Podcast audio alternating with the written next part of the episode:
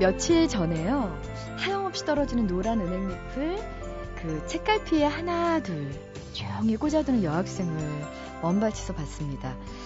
그 여학생이 나중에 어른이 돼서 그 책을 다시 꺼내 읽는다면 참 예쁘게 말라있는 은행잎을 보면서 2010년 가을을 한 번쯤 떠올리겠죠?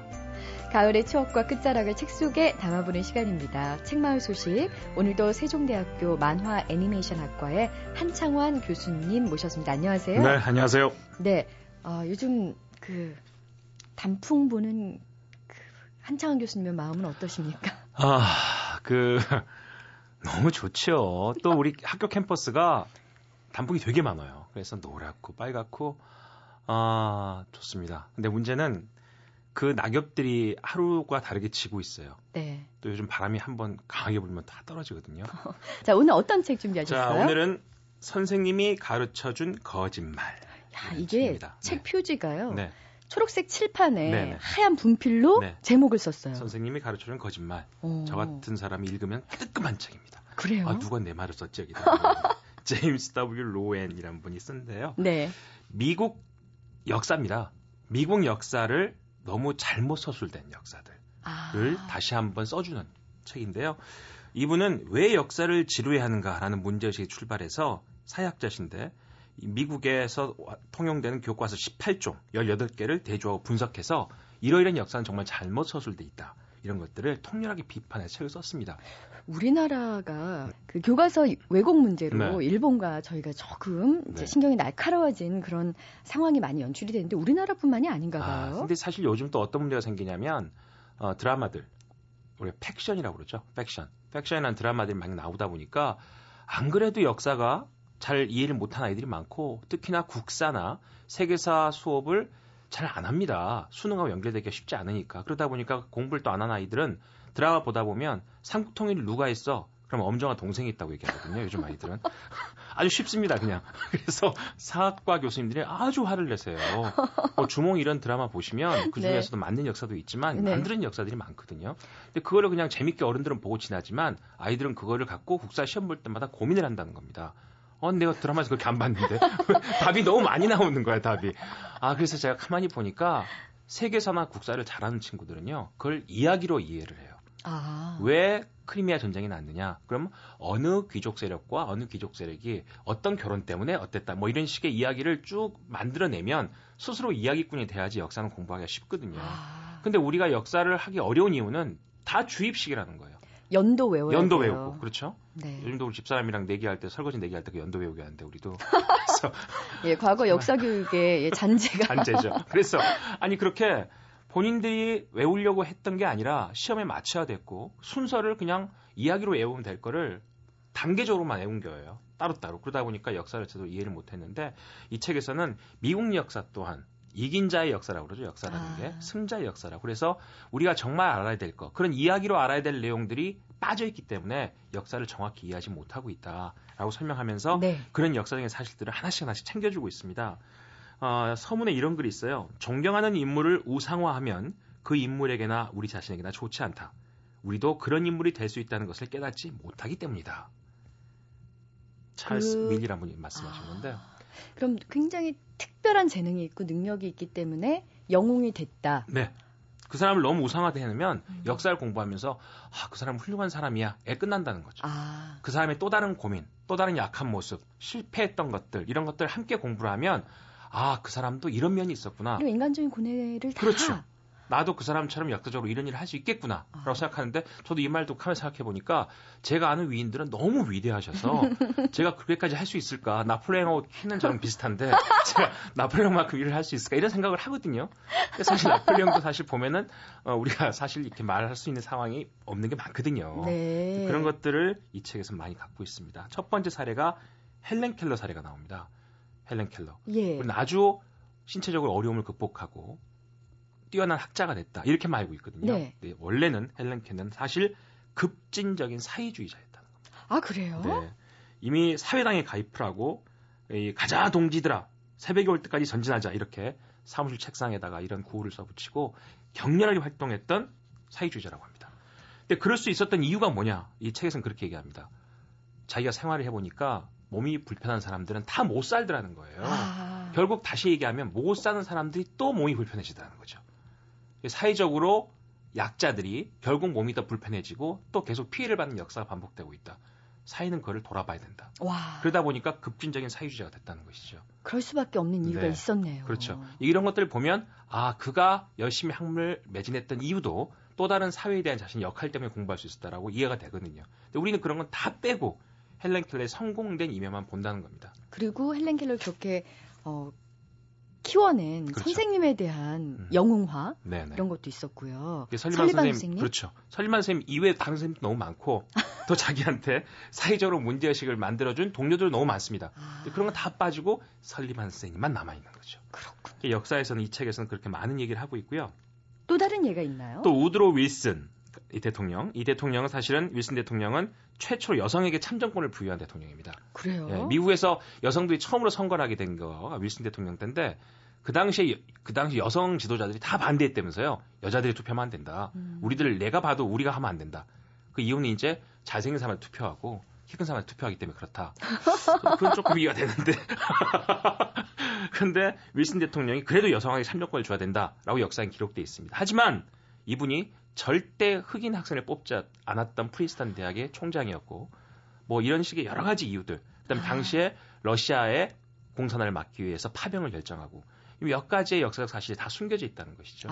그런 것들을 살펴보면 이 왜 윌슨 대통령이 당시에 여성들에게 참정권을 부여했는가에 대한 비하인드 스토리를 이해하게 된다는 겁니다. 굉장히 죽은 것 같지 않아요. 결과론적인 성과만 볼 게 아니라 그 과정을 이해하지만 역사를 똑바로 볼 수 있다. 그렇군요. 라는 책이 바로 이 선생님이 가르쳐준 거짓말입니다. 야, 이 거짓말이 한두 개가 아닌데요. 책이 굉장히 두꺼워요. 더 재밌는 건 콜럼버스가 미 대륙 발견했죠. 이 책을 보면 콜럼버스는 마지막으로 발견한 사람이래요. 이 100년 전부터 이 아프리카 연안에서 유럽 사람들이 고기 잡았답니다. 아, 그런데 그래요? 유럽 사람들, 유럽 귀족들이나 왕족들이 그런 역사를 고민할 이유가 없었대요. 그런데 십자군 전쟁에서 이기고 나름대로 제국주의적 야망이 생기니까 아, 누가 갔다 온 사람 누구니? 콜럼버스 갔다 왔다. 그렇게 인정하게 됐다는 거죠. 그런 역사를 이해해야지만 콜럼버스가 왜 유럽 사람들한테 그렇게 기호화 됐는지를 파악할 수가 있는데 우리는 그냥 외우는 거죠. 네. 콜럼버스 몇 년 미대륙 발견. 네, 아무도 가르쳐주지 않은 미국사의 진실에 대해서 가르쳐주는 책입니다. 선생님이 가르쳐준 거짓말 제임스 로엔이 지었는데요. 꼭 미국사에 국한된 것은 아니라는 생각이 듭니다. 그렇죠. 예. 이 책을 읽다 보면 우리 역사도 내가 더 고민하고 공부해야 되겠다. 네. 이런 생각을 하게 만든 책입니다. 라디오 북클럽 별 5개는 우리 한창원 교수님 때문에 받은 거란 사실을 아닙니다. 인정하겠습니다. 4개 반이 김지은 씨고 많이 제가 아닌가 생각합니다. 고맙습니다. 다음 주에 뵐게요. 감사합니다.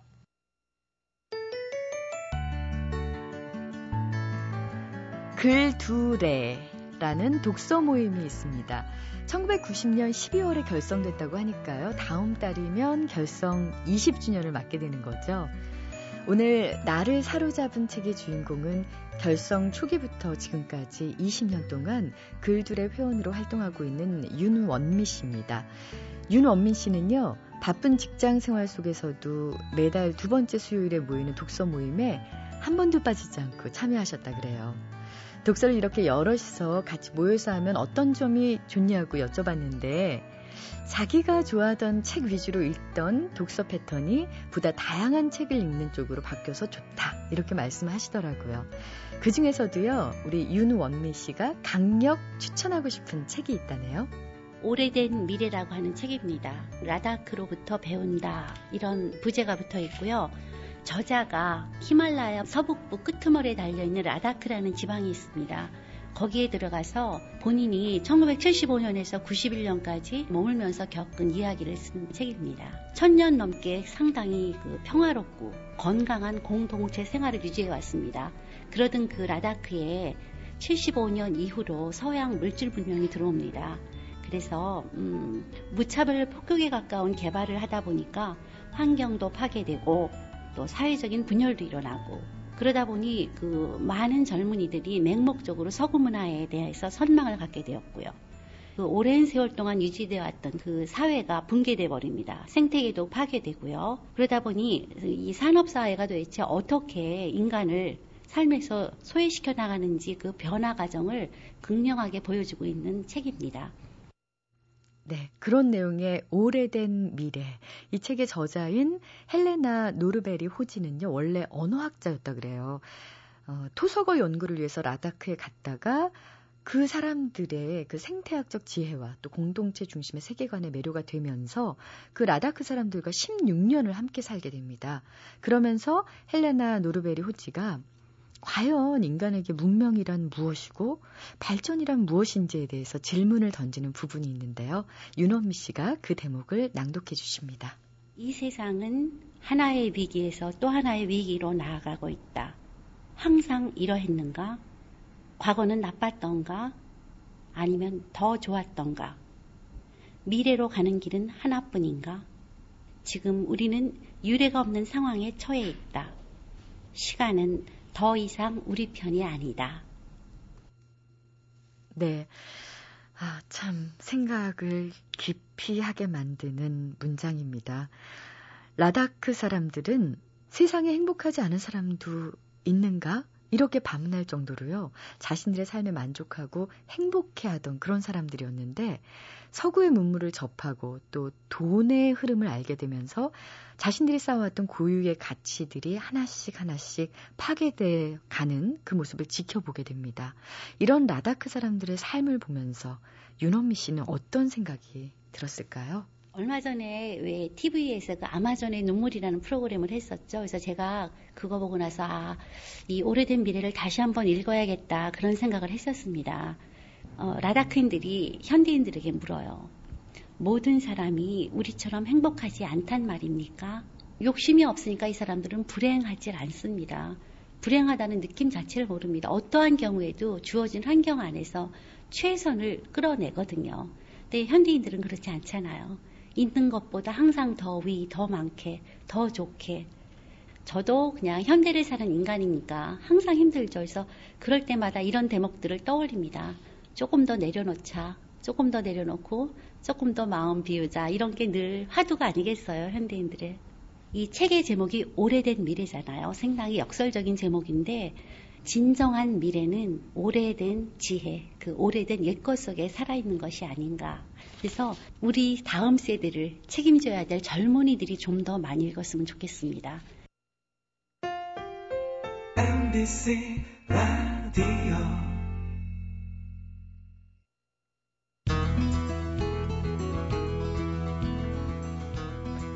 붕어빵에 붕어가 없는 건 어릴 때부터 알았거든요. 그런데 바나나 우유에는 바나나가 안 들어있고 딸기 우유에는 딸기가 안 들어있다는 사실을 어른이 돼서야 알게 됐습니다. 다만 바나나 맛과 딸기 향을 내는 화학 착향료가 들어있다는 사실이 말이죠.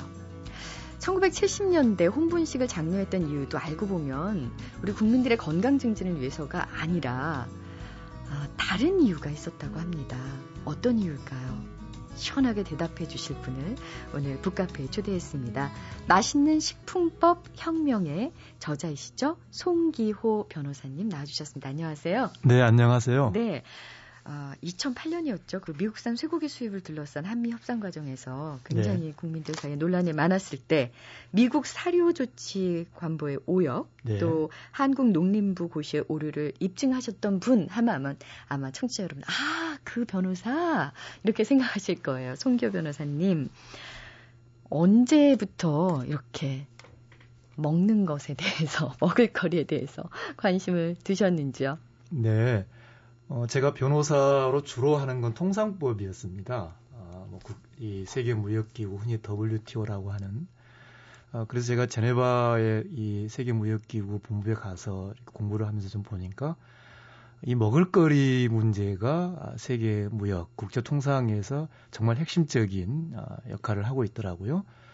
그때만 하더라도 이제 어떤 이 식품에 관련된 국제 분쟁, 이런 정도로만 접근을 했었고, 그런데 이제 말씀하신 것처럼 이제 미국산 쇠고기 문제가 있었고, 또 제가 이 책에서도 잠깐 썼습니다만은, 이제 제게 상담하러 오신 학부모들이 우리 먹을거리 문제들을 제기하고, 그런 걸 제가 이제 하나하나씩 들여다보면서, 출발은 통상법에서 출발을 했고, 지금도 주로 통상법을 계속 연구를 하고 있습니다만, 우리가 막연하게 이미 다 해결됐을 것으로 생각한 먹을거리 문제야말로 우리 사회 또 우리 아이들을 위해서도 정말 중요하다는 것을 이제 뒤늦게 발견하게 됐던 겁니다. 네, 그 뒤늦게 발견하시고 또 이 책까지 정말 이 책을 보면서 얼마나 시간을 많이 투자하셨을까라는 생각이 들었고 얼마나 고민을 많이 하셨을까라는 생각을 했어요.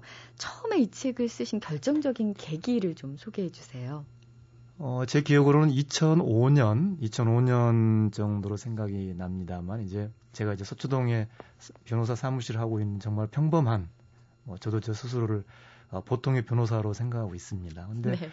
제 사무실로 학부모들이 상담을 하러 오셨는데 지금 돌이켜보면 굉장히 중요한 날이었다고 생각합니다. 이제 그분들이 아이들의 학교 급식, 학교 급식에서 사용하는 식판이 있지 않습니까?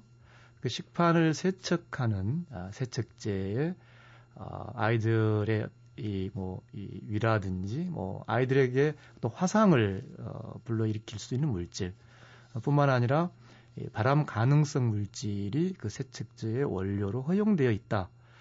저는 굉장히 믿기지 않았고요. 그렇지만은 우리가 해당 법령을 찾아보니까 정말 그것이 사실이더라고요. 그래서 그 학부모들과 같이 그 식기세척제 원료에 그러한 정말 아이들에게 위험한 물질을 더 이상 허락하지 말아달라. 그런 민원을 보건복지부 장관에게 제기를 했고요. 그런 것이 계기가 되면서 그때부터 거의 한 5년이 걸렸는데 이 식품법에 또는 여러 해당 식품법의 여러 법률들이 너무 복잡하고 많아서 정말 저처럼 평범한 변호사가 이걸 다 나름대로 읽어보고 해석하는 데 5년이 걸렸습니다. 덕분에 저희는 좀 편안하게 이 밥상 뒤에 숨겨져 있는 굉장히 무시무시한 이 식품법과 또 시스템에 대해서 자각하게 됐습니다. 발암 물질이 들어있는 세척제를 없애서 건강을 증진시키고 국민의 건강을 보호해 주는 것이 법 아닌가요? 근데 그렇죠. 그것이 법의 목적이죠. 근데 그 법에서 발암 물질을 허용하고 있는 거잖아요. 네, 조금 더 정확하게 이게 워낙 민감할 수 있는 문제니까 좀 정확하게 다시 표현을 한다면 바람이 확인된 바람 확인 물질이 하나 있는 거고요. 그다음에 바람 유령 물질이라는 게 있고, 그다음에 바람 가능 물질이라는 게 있습니다. 제가 그 학부모들로부터 문제 제기를 받았던 그건 바람 가능 물질인데, 이건 아직까지는 인체에 대해서 직접 바람 결과를 낳는다는 증거는 있기는 있지만 제한적이고, 다만 동물 실험 결과에서는 그러한 증거들이 있기 때문에 발암 유형 물질로 우리는 일단 분류를 하는 거죠. 그래서 세계 각 나라가 먹을거리 체계에서 그러한 발암 가능 물질이 접근하지 않도록 하고 있는 거죠. 근데 유감스럽게도 제가 2005년에 그걸 처음 알고 당연히 법으로 그것이 금지되어야 하는데도 불구하고 그것이 계속 남아있는 거고요. 그리고 여전히 저 나름대로 학부모들과 활동을 했지만 현재도 그 물질은 식기세척제, 즉 자동식기세척제의 원료로 우리 아이들의 학교급식에 사용되고 있습니다. 왜 법이 그것을 계속 허용하고 있는가? 거기에 대한 의문, 거기에 대한 어떤 분노, 그런 것이 이 책을 쓰게 된 동기이고 이 책의 내용이라고 할 수 있습니다. 왜 그런 일이 지속되고 있는 거죠? 아무래도 아무도 그동안 잘 몰랐겠죠. 네. 네, 대부분의 사람들이 우선 몰랐을 거고요. 왜냐하면 변호사인 저도 한 5년 전에 알았고, 또 하나의 이유는 누가 그러한 기준을 결정하느냐, 즉 누가 그런 법을 만드느냐, 거기서 결국은 문제가 있는 것이죠. 그 물질을 생산하는 사람들, 또 자동식기 세척기를 공급하는 사람들, 그분들이 좀 더 편리하게, 좀 더 쉽게, 좀 더 안이하게 돈을 벌려고 하는 그런 이해관계가 더 직접적으로 작용하고 있기 때문에 여전히 법에도 그렇게 남아있다라고 생각합니다. 비슷한 예가 얼마 전에 사람들이 굉장히 충격을 줬던 그 바람 가능 물질이 들어간 생수. 네. 근데 생수 회사에서는 이 어떤 재료가 그 물을 만드는데 사용되고 어떤 과정을 거치는지 전혀 밝히지 않는데 그게 너무나 당연시되고 있다면서요. 일종의 그 생산되는 네. 그 제품의 기업 비밀이다. 그렇죠. 그 점을 조금 덧붙인다면은 브롬산염이라고 해가지고요. 지금 우리 환경부에서도 그것은 생수에 포함되어서는 안 된다. 최근에서 이제 그걸 규제를 했죠. 즉 정부도 인정한 위험 물질이죠. 또 유엔의 기구에서도 그걸 발암 가능 물질로 분류를 했고요. 근데 문제는 방금 말씀하신 것처럼 그게 이제 이 생수를 오존 처리하는 과정에서 이제 합성되면서 생산되는 건데, 저 역시 그 브롬산염이 검출됐다는 환경부 장관의 발표를 들었을 때, 저 역시 우리 아이들에게 잘못하면 생수에서 그런 게 검출될 수 있으니까, 물론 모든 생수에서 다 나왔다는 건 전혀 아니죠. 그렇지만 위험하니까 우리 아이들에게 이제 그렇게 위험한 생수가 어떤 제품인지 알려주고 싶었죠. 그런데 환경부 장관이 말씀하신 대로 그것이 영업비밀이다. 생수회사의 영업비밀이라는 이유로 어떤 제품에서 그것이 검출됐는지를 공개하지 않은 겁니다. 그 특정 회사의 그 기업 비밀이 더 중요한 것인지 국민의 건강이 더 중요한 것인지는 아마 청취자 여러분들께서 더 잘 판단하실 것 같고요. 제품명을 공개하지 않고 비밀리에 회수만 했었죠. 그래서 그렇죠. 문제가 됐는데 이 물과 더불어서 뭐 저희의 주식이죠. 네. 쌀. 우리가 매일 먹는 쌀에 대한 불편한 진실이 있더라고요. 70년대부터 80년대까지 그 홍문식 장려운동 저도 기억이 나거든요. 그래서 도시락 검사까지. 네, 저도 우리 세대들은 다 그런 그쵸? 기억이 있습니다. 손바닥도 맞고 그랬는데 네. 영양학적으로 쌀밥이 불완전하다. 뭐 이런 설명을 들었던 기억이 나는데 이게 사실이 아니라면서요.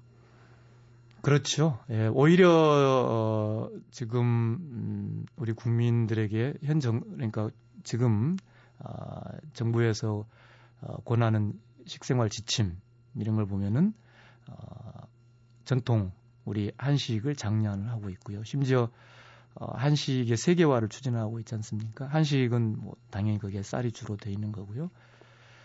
지금 우리가 쌀이 남아 돌아서 농민들이 굉장히 어렵게 된 이런 구조가 결국은 어디에서 왔는가?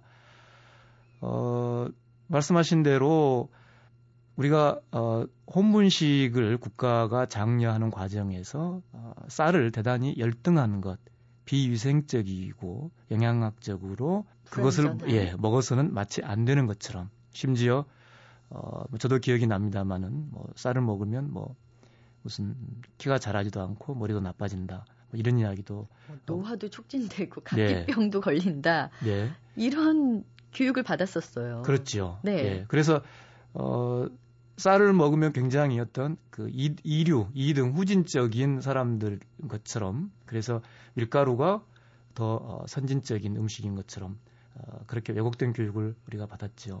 밀가루는 이거 사실 그 서양의 주식인 빵을 만드는 재료 아닌가요? 그렇죠. 근데 왜 우리가 그 밀을 소비를 많이 하게 됐는지 그 배경에는 저는 1차적으로는 요즘에 들어서야 이제 정부가 뭐 쌀로 여러 가지 가공, 뭐 쌀 과자를 만든다든지 쌀 라면을 만든다든지 지금 그런 이제 와서 그렇게 하고 있습니다만 실은 1950년에 우리가 시작했어야 될 일인 거거든요. 우리가 먹을거리가 그때 이제 도시화되고 산업화되면서 이제 많은 사람들이 집 바깥에서 식사를 해결하는 그렇기 때문에 그러한 새로운 상황에 맞게 우리 자작농이 적응하고 발전해 가는 그런 때가 바로 그때였죠. 근데 문제는 그때 이제 대단히 유감스럽게도 외부의 충격이 있었던 겁니다. 이제 미국에서 미리 즉 1950년대 미국의 농업이 그러한 대량 생산,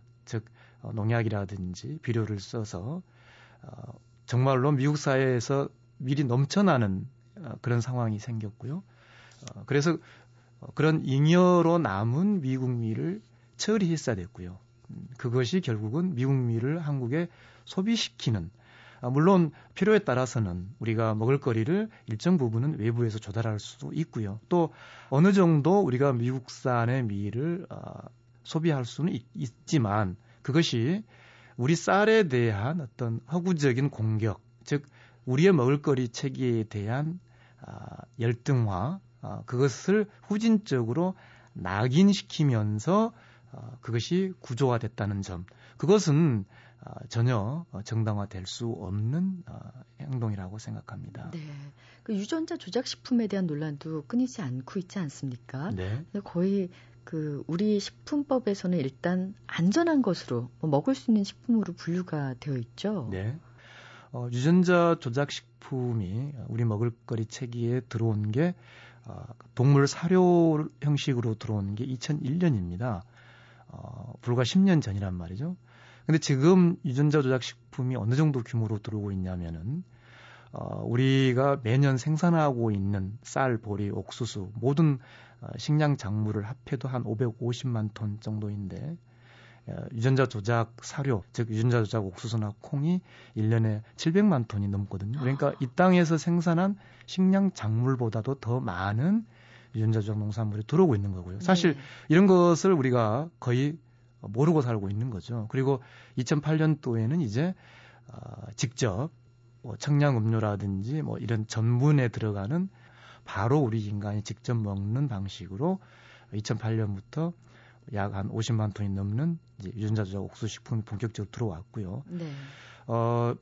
유전자 조작 식품 문제를 제가 봤을 때는 불과 이렇게 한 10년 만에 유전자 조작 식품 체계가 지배적인 식품 체계로 변모하는 것도 유례가 없는 것이죠. 문제는 과연 유전자 조작식품이 안전하다라고 누가 승인하고 있는 것인가? 누가 그것을 안전하다고 결정하고 있는 것인가? 저는 법률가로서 그 점에 관심을 더 가지고 있습니다.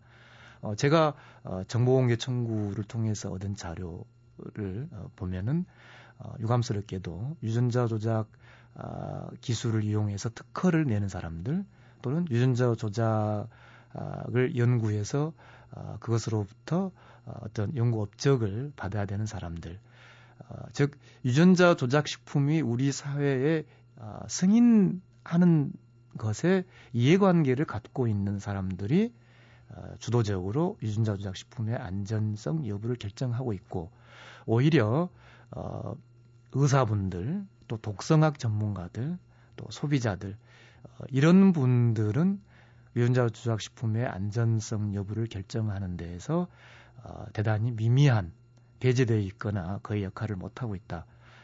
이것은 저는 공정하지 않다, 이렇게 생각합니다. 그 식품 안전을 정하는 위원회가 식품회사의 임직원들이라든가 또 식품협회 간부들로 구성되어 있는 예가 많다는 말씀이시죠? 그렇습니다. 유전자 조작 식품도 하나 그 예입니다만, 우리가 일반적인, 좀 더 포괄적으로 일반 식품의 경우에도 안전 기준, 예를 들어서 뭐 타르 색소라든지 뭐 식품 첨가물이라든지, 우리가 먹는 것을 사실 우리가 결정하는 것이 아니라 그분들이 결정하거든요. 근데 문제는 그 결정하는 그 자리에 누가 앉아 있느냐, 거기에 식품 회사 또는 식품회사 임직원 또는 식품회사가 추천하는 분들이 그 자리에 많이 앉아 있다는 거죠. 왜 그렇게 되는 거죠? 법이 그렇게 돼 있습니다. 저도 제가 보기로는 굉장히 식품법이 어려운, 보통의 저 같은 평범한 변호사라고 하더라도 접근해서 이해하기가 쉽지 않은 법인데, 하물며 일반인 분들에게는 저는 대단히 어려운 법이라고 생각합니다만, 제가 그 중에서도 특히 많이 놀랐던 것 중에 하나가, 식품위생법 시행규칙에 보면 식품위생단체에서 그러한 안전기준을 정한 위원회의 위원을 추천한다, 이렇게 돼 있어요. 예, 그래서 저는 당연히 식품위생단체 그러면은 뭐 식품위생학을 하는 학자들의 모임이라든지 또는 소비자단체일 것이다라고 생각을 했습니다. 그런데 막상 그 밑에 조항을 보니까 식품위생단체라고 하면 식품공업협회 또는 식품회사들의 동업조합을 식품위생단체라고 부르고 있더라고요. 네, 정말 뜻밖의 법이었습니다. 이익 집단이 법을 좌지우지하고 있는 그런 상황이라는 말씀이네요. 네, 저는 그렇게 봅니다. 이게 고쳐져야 되는 거 아니에요? 당연히? 그럼요. 예. 문제는 그것을 고치기 위해서는 좀 더 많은 사람들이 그런 현실을 우선은 알아야 될 거고요. 또 당연히 그것을 고칠 수 있는 사람들에게 그것을 고치도록 요구를 해야 합니다. 네. 아, 참 식품과 관련해서 뭐 이런 거 있잖아요. 식품 표시. 네. 제가 여태까지 헷갈렸던 게 그 오렌지 주스 병에 오렌지 100%라고 써 있잖아요. 예. 저는 그게 다 100% 오렌지에서 짜낸 건 줄 알았더니 그게 아니라면서요. 예, 저도 불과 1, 2년 전만 해도 당연히 100%면 다 그게 그 안에 100%라고 생각을 했고요. 문제는 소비자들에게 정확한 정보를 줘야 한다는 거죠. 그래야 소비자들이 선택할 수 있을 테니까요. 근데 문제는 지금 오렌지 100%라고 쓸 수 있도록 되어 있는 게 우리가 지금 이게 오렌지가 외국에서 농축해서 들어오거든요. 그것을 이제 희석을 해서 이제 원상태로 환원을 해서 쓰는 경우인데 이제 그런 경우에는 이 환원된 그 원재료 식품의 농도 거기에 이제 100% 오렌지가 있다면 설령 거기에 화학 첨가물이 들어간다고 하더라도 그것을 오렌지 100%라고 쓸 수 있도록 하는 것이죠. 그래서 마치 우리가 생각할 때는 정말 여기는 오렌지만 100% 있을 것이고 다른 어떤 화학 첨가물은 안 들어갈 것이다 이렇게 생각을 하죠. 그렇게 소비자들에게 혼돈을 불러일으키는 그런 식품 표시제들이 정말 많습니다. 그러게요. 뭐 막걸리에도 백미 90%라고 원료가 적혀 있더라도 이걸 저는 국산쌀인 줄 알았는데 지금까지는 술에는 원료의 원산지 표시를 또 안 한다면서요. 그렇습니다. 막걸리조차 거기에 사용하는 쌀에 대해서 그것이 원산지가 어디인지 그것을 의무 표시로 규정을 하지 않았던 겁니다. 최근에 그걸 이제는 이런 막걸리에 대해서는 원산지 표시를 하도록 하자라는 그런 입법 예고를 준비하는 것으로 알고 있습니다. 예. 얘기를 들으면 들을수록 우리나라 식품법이 참 누구를 위한 식품법일까 답답해지는데 우리의 식품법이 가장 가진 가장 큰 구조적인 문제가 언제부터 시작됐는지 궁금합니다. 네, 저도 굉장히 궁금했고요. 저 여전히 그런 의문을 계속 가지고 있습니다. 우리의 식품법이 언제 시작됐는가? 우리가 말하는 식품법은 1911년 일본 제국주의 일제강점기에 조선 총독, 초대 총독이었던 데라우치가 공포한 위생상 유해한 음식물에 대한 단속 규칙이 우리 식품법의 시작입니다. 근데 문제는 일제시대에서의 식품법이 우리의 먹을거리 체계를 열등한 것, 비위생적인 것으로 규정을 했고요.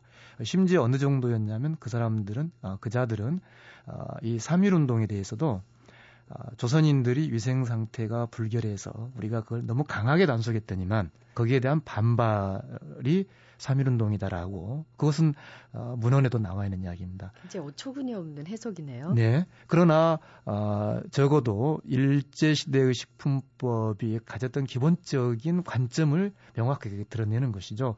즉 조선에 존재했던 농업 또는 조선의 먹을거리 체계, 조선시대의 그러한 식생활 이것들은 부정의 대상이었고요.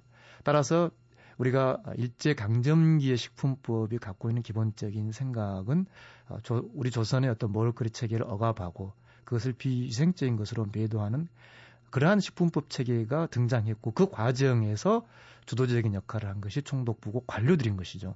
즉 아까 제가 지금의 식품법으로 돌아본다면은 정말 그 자리에 가서 앉아 있어야 될 사람들은 소비자이고 의사이고 독성학 전문가인데 사실은 식품회사들이거나 관료들이거나 그 정신적인 원형, 식품법이 형성된 그 뿌리는 일제강점기에 있었기 때문에 유감스럽게도 지금의 우리 식품법의 이런 문제들은 그런 일제시대의 식품법의 관점을 벗어나서는 이해하기 어렵다라고 봅니다.